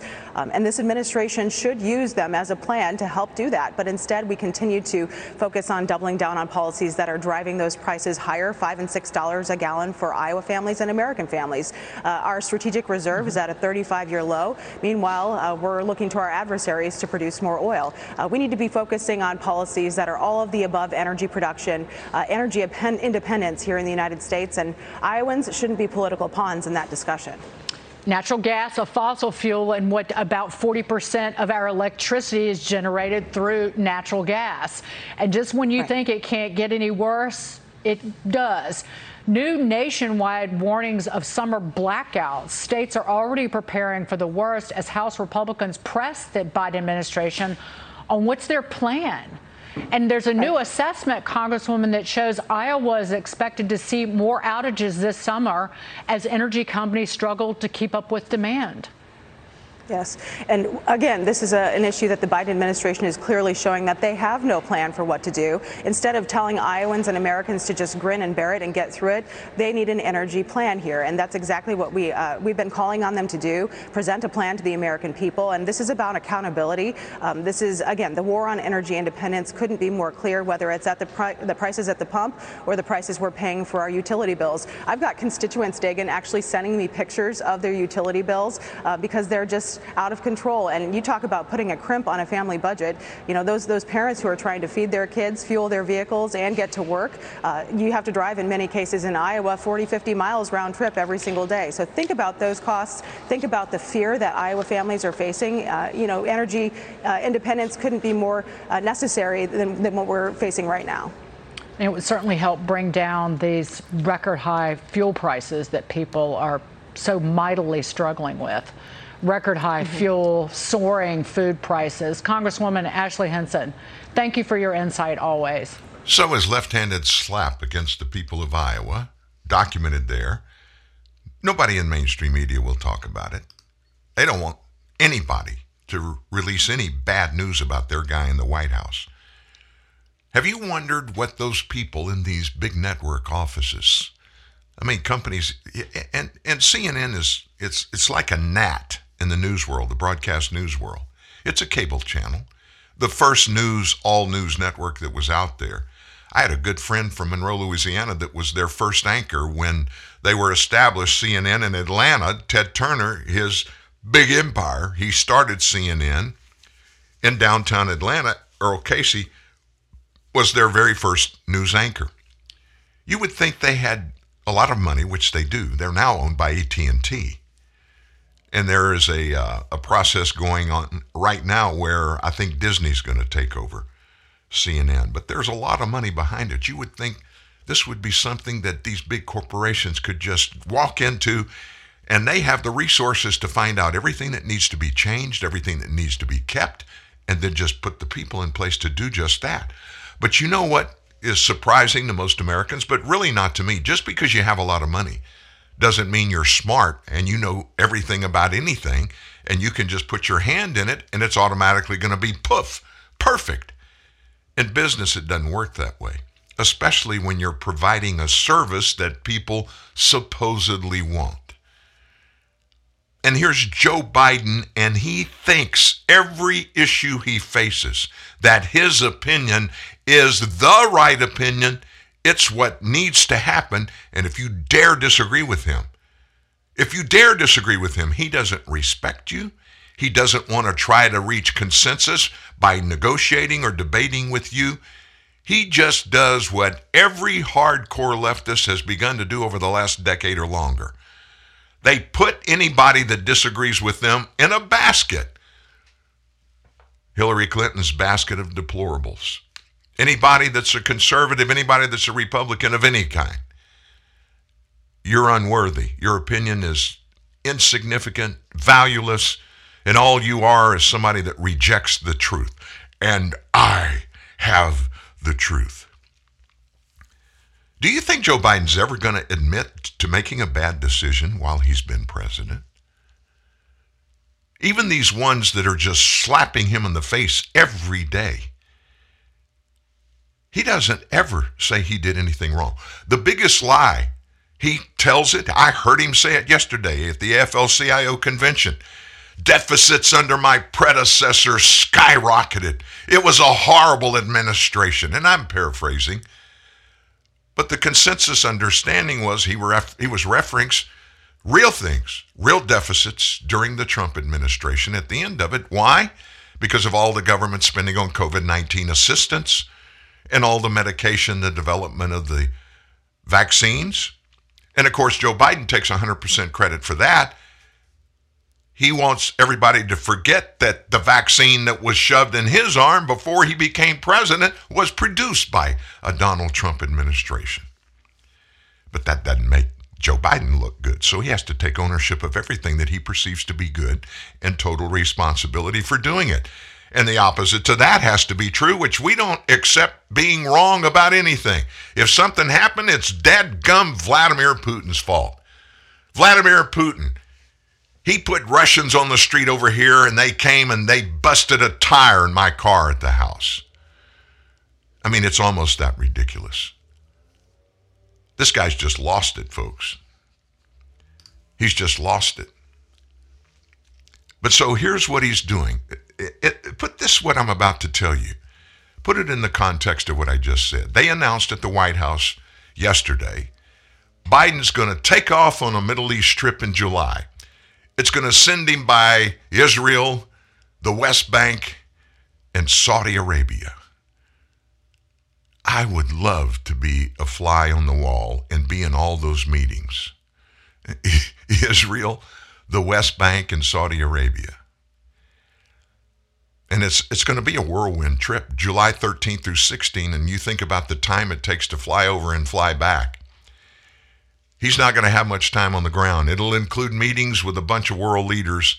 They're going to discuss a host of issues that include security, energy, climate issues, human rights, and the growing threat of Iran. Biden's going to go to reinforce the U.S.'s ironclad commitment to Israel's security and prosperity. And then he's going to the West Bank that are self proclaimed in the West Bank to be the sworn enemies of Israel, and they will not rest until Israel's wiped off the map. so he's going to be the olive branch waver. Now, let me tell you exactly what he's going to do. When he's in Israel, he's going to love Israeli people and their government. When he's on the West Bank, he's going to love the Palestinian rebels and everything they do. When he goes to Egypt, the same thing. Going to Saudi Arabia. Now, this, this is another one that I would love to be a part of and listen to this conversation. He makes it clear he's going over to beg them to increase their oil production. Why? Because Joe Biden decreased our oil production. And it's creating what you and I are doing tomorrow when I go to Kroger and I get a 10 cent a gallon discount because we buy our groceries at Kroger. I'm still going to be paying $4.49 Maybe not tomorrow. That's what it would be yesterday. I don't even know what it's going to be today. Joe Biden did that. Joe Biden is directly, personally responsible with his policies. Wait a minute. Wait a minute. These evil oil companies, have you seen ExxonMobil's profits for last year, Dan? Yeah, did you see their losses for the two years during the pandemic because nobody was going anywhere, didn't need gas? Because businesses and schools and churches were closed. The government didn't come to their aid while they were funding all of this exploration and the prices went down. I paid $1.69 a gallon for gas at Kroger the day Joe Biden was elected. $1.69. And he blames all of the price increases at the pump on Vladimir Putin. Oh my gosh.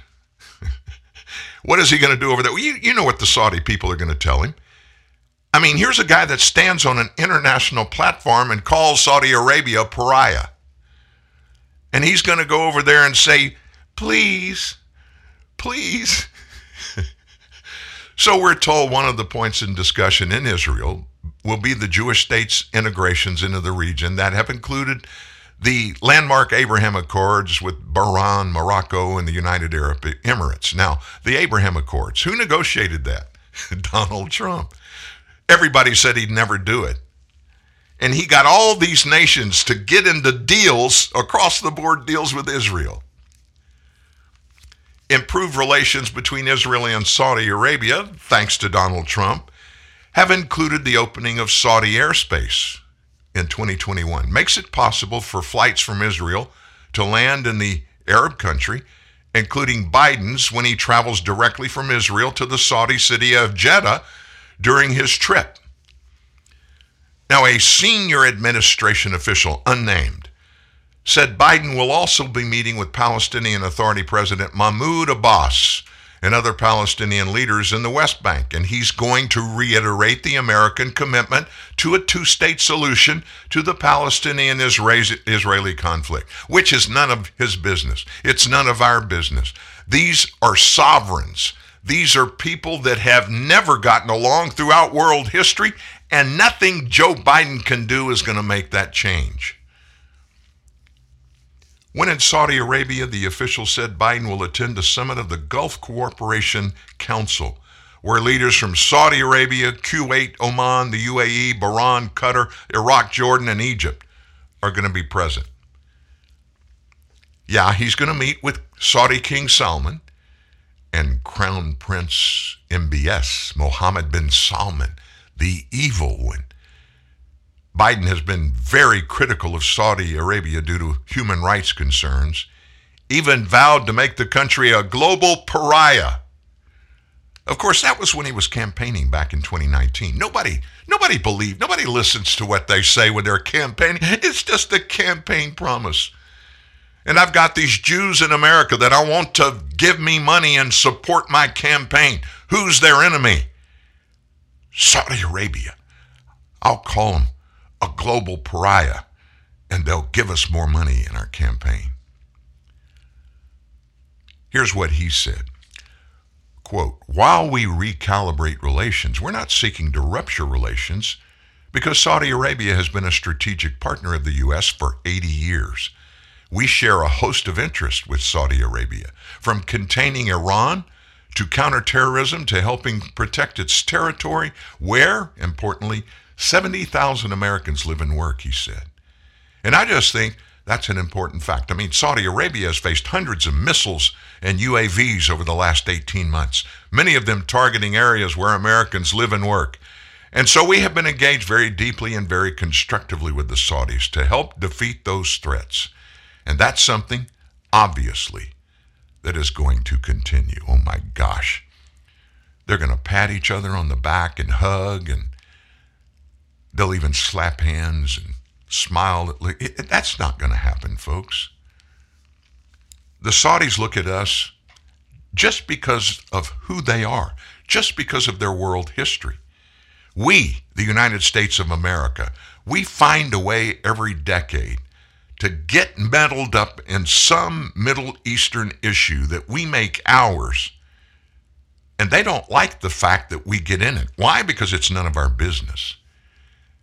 And so here's what we have we have a president, this president going to Saudi Arabia, and he's basically going to, when he sits down at the table, he's going to say, I want you to forget about everything I've said. I was just campaigning, King Salman.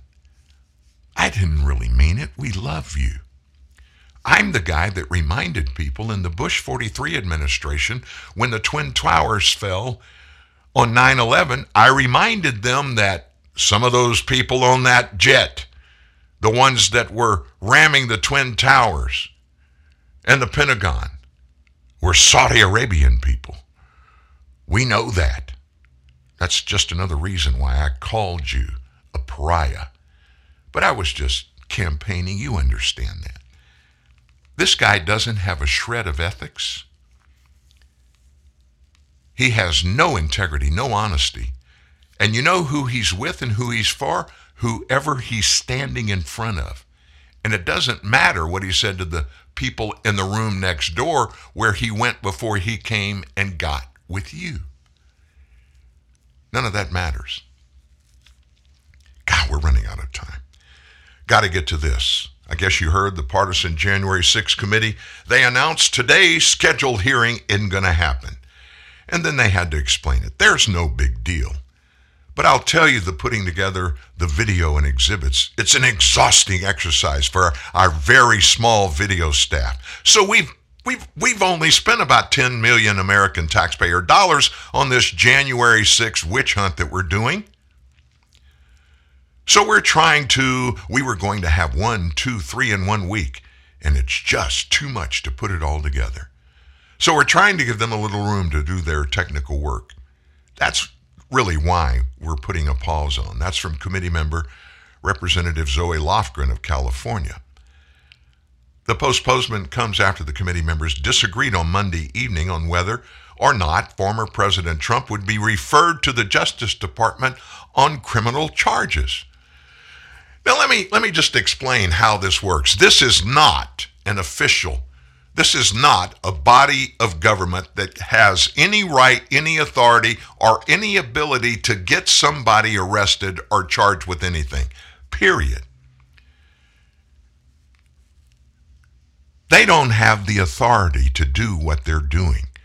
And they certainly don't have any authority to get the Department of Justice to do anything because they're just members of Congress. Chair of the committee, Representative Benny Thompson of Mississippi, stated there would be no criminal referrals of former President Trump, but Liz Cheney said, wait a minute, wait a minute. The January 6th Select Committee has not issued a conclusion regarding potential criminal referrals. We will announce a decision on that at an appropriate time, she tweeted. Honestly, I think that's a racist thing. Benny Thompson is African American. He's chairman. Liz Cheney, she's a lily white girl, white girl, member of the House of Representatives, uh, Wyoming, and in her fight to get reelected this fall, right now, she is 30 points upside down with her challenger in the upcoming primary there. 30 points down. But she's telling Benny Thompson, basically, shut up. We haven't come to that conclusion yet. That was the second hiccup the committee had on Monday. Moments before the committee was to hear testimony from Bill Stepien. You remember him, Trump's former campaign manager, who is currently the campaign manager for Cheney's primary opponent, we just told you about. Stepien's wife went into labor. How dare this woman go to the hospital to have a baby? Stepien, he obviously said, I'm not going to that committee hearing. I'm going to go to the hospital and help my wife through childbirth. And so he didn't show up. Well, thus far, the partisan committee has voted to recommend two of Trump's former aides be held in contempt of Congress. How dare anybody? The House has also voted for many contempt referrals, though only two have been prosecuted by President Biden's Department of Justice. So here's a big deal. I know you were waiting breathlessly to watch the hearing today. You're going to have to wait till tomorrow.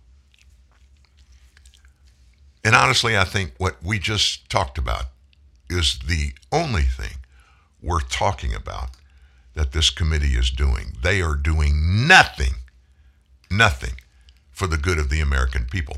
I don't care what they say. I don't care what promises they make, what explanations they give us. This is nothing but another Trump witch hunt. That's all. Real truth, real news.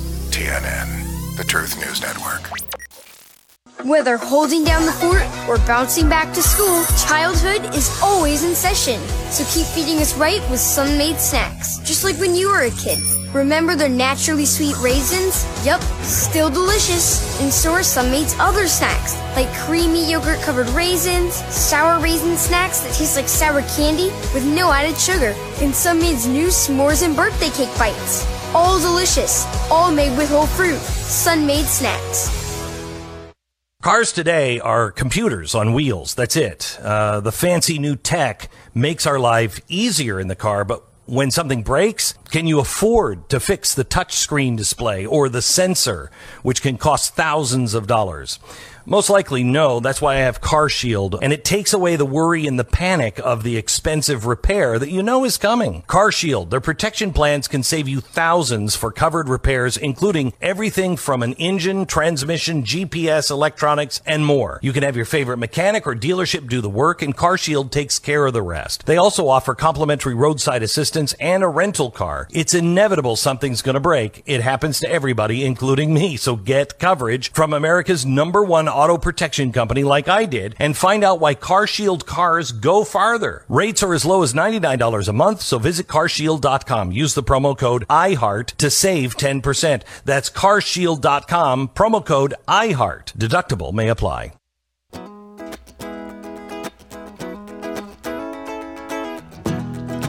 You know who we very seldom talk about on this show? Former President Ronald Reagan. Many of you weren't around, you weren't cognizant of politics when he served as president back in 1980 for eight years.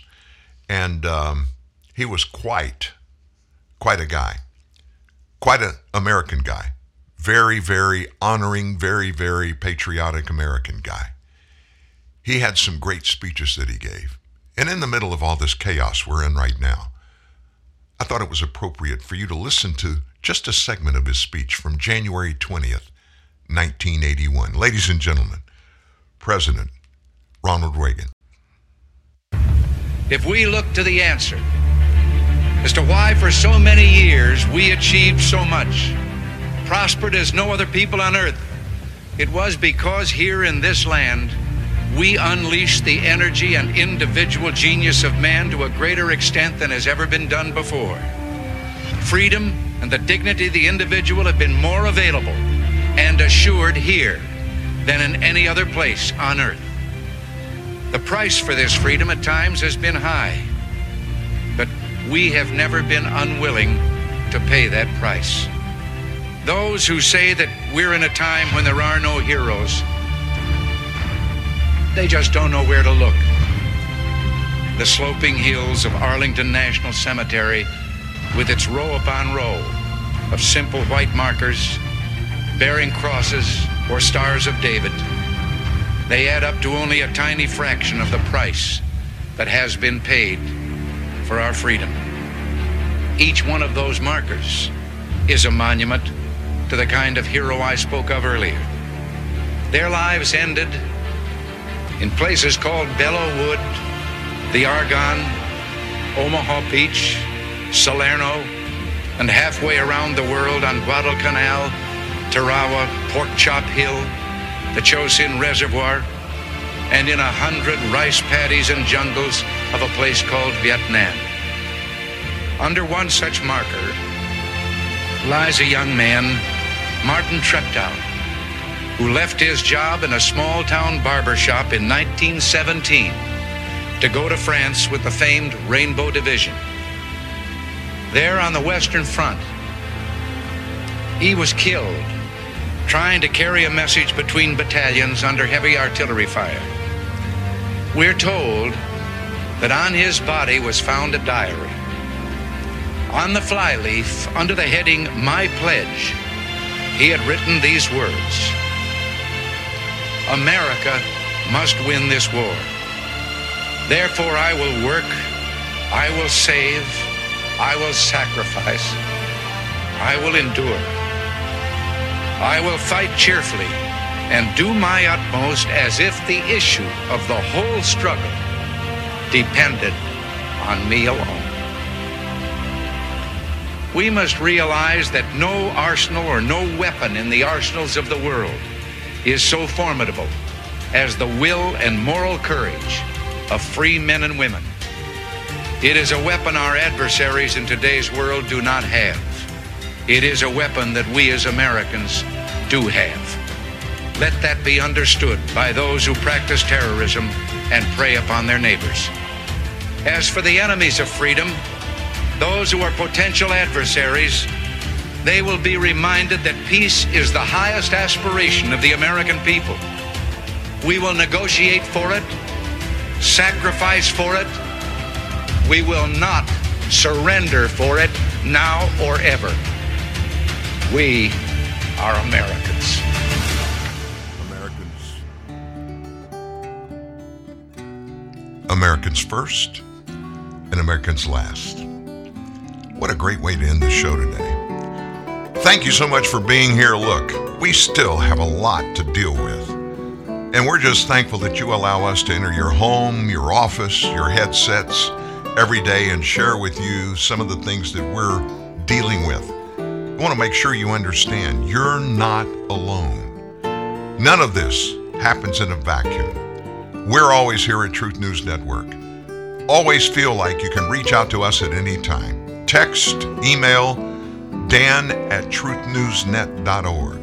Dan at truthnewsnet.org. And so, um, for the next couple of minutes, just enjoy some kind of sleepy, smooth jazz to help you get the rest of your Wednesday underway. Have a great one, folks. Thanks for being here. We'll see you tomorrow, 9 to 11 a.m. Central, every Monday through Friday at TNN Live.